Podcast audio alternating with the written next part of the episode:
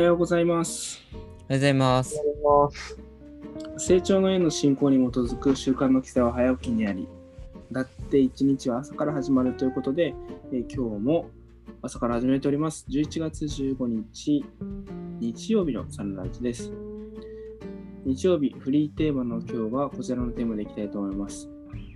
コロナ禍の過ごし方ですね。コロナ禍の過ごし方というテーマで話していきたいと思います。まあ、以前にもちょろっとやりましたけど、その時は、ままさに始まったところ、緊急事態、まあ、コロナ禍っていうよりは緊急事態宣言下の過ごし方って感じだったので、改めてコロナ禍の過ごし方、ニュースタンダードなのかな、話していきたいと思います。よろしくお願いします。お願いします。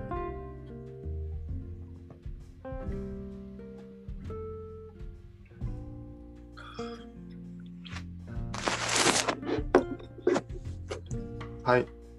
私から、ありがとうございます。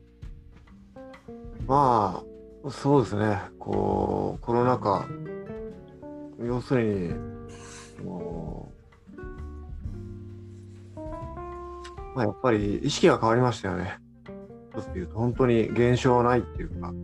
必要ない。つまり、あの例えばほら、あの私もね、あのえーまあ、毎週木曜日、詩吟教室通ってますけれどもね、ここで、まあ、こう、出入りするときに、まあ、あの要するに、手の消毒だとか、使った後は、こう、机を拭いたりね、あの、消毒液を使った、こう、ウエストとかで拭いたりっていう、そういうことをやるんですけども、あ、本当にこれ、やっぱり、必要ないなっていうのを一つ感じたんですよね。っていうのは、だから、あの例えばこう、周りにこう、いろいろ掲示されてますけども、なんかこう、ああ、むやみに触っちゃいけないんだな、みたいな。だから、なんて言うんだろうな。もともと物質っていうのは、あの、盛況にもあるけど、受賞なく力、それ、それ自身に性質なしだから、要するに自分の心、人の人間の心の表れであるということで、その、だから、もともとは、物質ってのは、まあ、人間の心が作ったものだから、もともとはないんです。だから、ね、そういうコロナ禍ということで、本当に、あのーまあもちろん、ね、まあ、病気に対するそういう予防だとかっていうことで、こう、本当にね、こう、自分がこう、一つの行動を一つとっても本当に、ああ、いろいろ抱えることが多くなったんですけども、やっぱりこう本当に成長への根本心である物質はない、現象がないっていうのがちょっと私自身こう自覚されたのされたっていうのが一つの大きなポイントでしたね。この間の過ごし方で。ありがとうございます。ありがとうございます。ありがとうございます。そうした。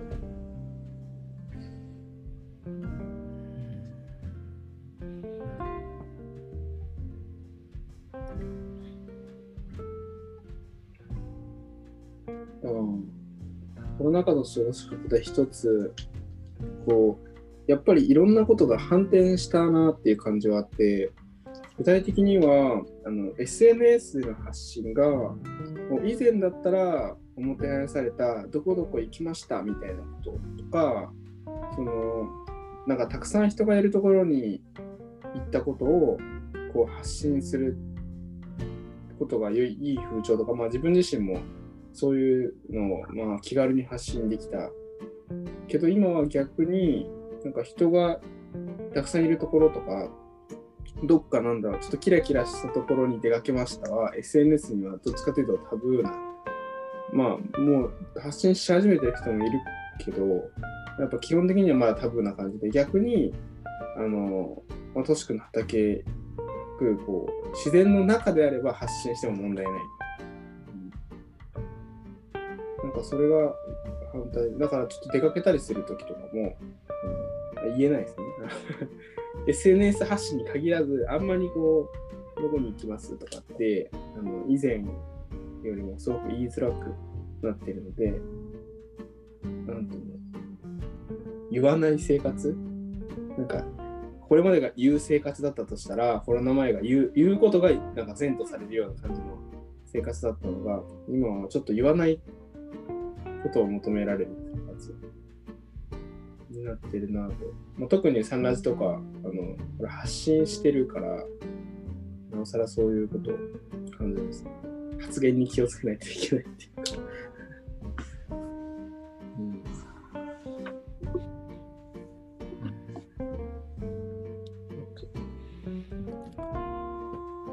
そうですね、確かに。特にコロナ禍じゃなくてもやっていたことですけども、畑をやっていて、ただコロナ禍になって、こう、わかりやすく私の場合だと、こう、仕事が在宅ワークに切り替わった時があったので、まあ、そのタイミングでかなりこう出勤をする、通勤をするっていう時間が減ったので、その分を畑に行くっていうことになったりとか、あとは対面での活動っていうのが、まあ、自粛されたところで、まあ、時間がかなり空いたっていうので、まあ、畑行く頻度がすごい増えましたね。で、やっぱり畑って開放的で、本当にマスクとかももちろんしなくていいような環境ではありますし、で、かつそれで自然と触れるっていうことで、で、しかも野菜も取れるっていう、非常にすごいいい過ごし方ができたなと思いますし、あとその野菜が取れたりとか、あと近くの人も野菜を取っているので、その野菜をかなりたくさんいただくことがあるんですけども、そういった野菜をこうたくさんあってもうちで食べきれないので、あの親戚とか家族とか、まあ、あとはその同じマンションに住んでる人にもお裾分けとかもしたんですね、このタイミングで。それこそお裾分けし始めたのはコロナ禍入ってからなんですけども、あまりその遠方の知り合いとかに会えないけど、まあ、近くの近所の人なら、なんていうんですかね、気持ち的にも、なんかコロナとかではあるけれども、まあ、ちょっと渡すとか喋るぐらいは、まあいいよねっていう感じはあって、で、実際にそういったコミュニケーションとかも取れたりとか、まあ、それこそ、まあ、マスクとかしてではありますけども、その、同じマンションの人のうちに上がらせてもらって話すとかっていうコミュニケーションみたいなのも生まれたりとか、逆にそのお返しで、あの、野菜をあげたら、釣ってきた魚をいただいたりとか、そういった循環が生まれたりとかして、すごい、あのー、なんですかね、これまでと違った交流というか、コミュニケーションが取れるきっかけになったな、ということを思いますね。はい。確かに。ちょっと考えないといけなくなりましたよね。考えるようになったというか、こう、今までは会う、話そう、会う、何かある、会うっていう、直接、直通回路だったのが、本当にこれは会う必要があるのかとか、本当はこういうふうにする必要があるのかっていうことをこの考えることが、なんかデフォルトに求められるようになったから、考えるようになりましたよね。うん、確かにすごいそうそれはもう打ち合わせとかするにあたってもこの間もまあかなり同じ市に住んでる人だったので対面でもやりますかみたいな感じで言われたんですけど内容次第でうんこれ対面に必要ないと思って すぐにいやオンラインにしましょうって提案をしたんですけどそういった切り替えができたりとかしましたね逆にさっき言った僕が言った野菜とか何か物を送るってなかなかまあもう郵郵送はできますけどなかなか逆に対面じゃないと難しいものはもう対面にしようって感じで渡してるのは、確かにそれは意識してるなと思いますね。逆にこういった今サンラジみたいなこう話してるのも以前だ以前でももちろん技術はあったものの対面じゃないとなかなか難しいよねっていうのがデフォルトだったのが全然オンラインでいいじゃんっていう。切り替えになったってね。確かに。なんか考え方が変わったなと思います。人は制限されるとやっぱ頑張るんですね。うん。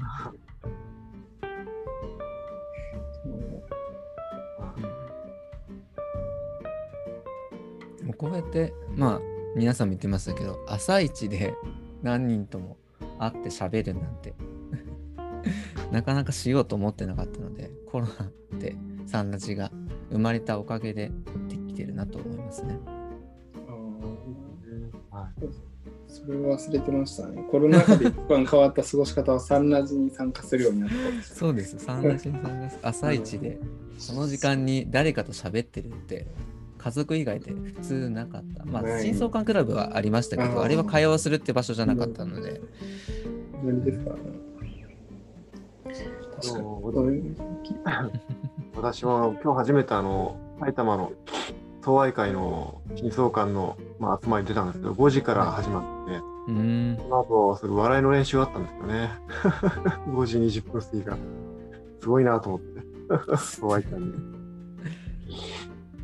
うん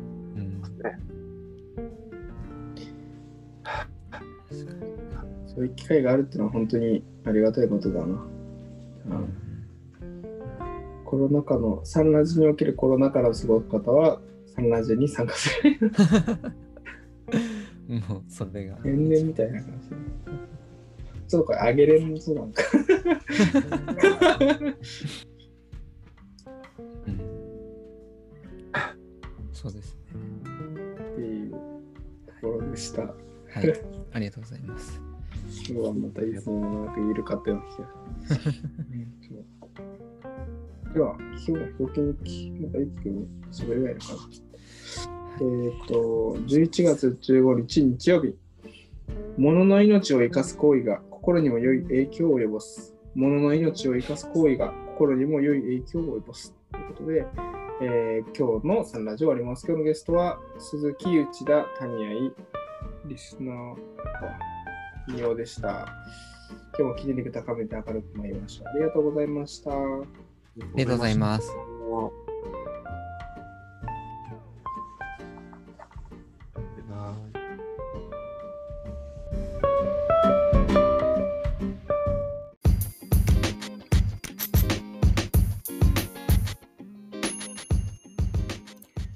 サンラジはその日のゲストでお届け中。毎朝ユニークな語りでゆったり楽しく深めています。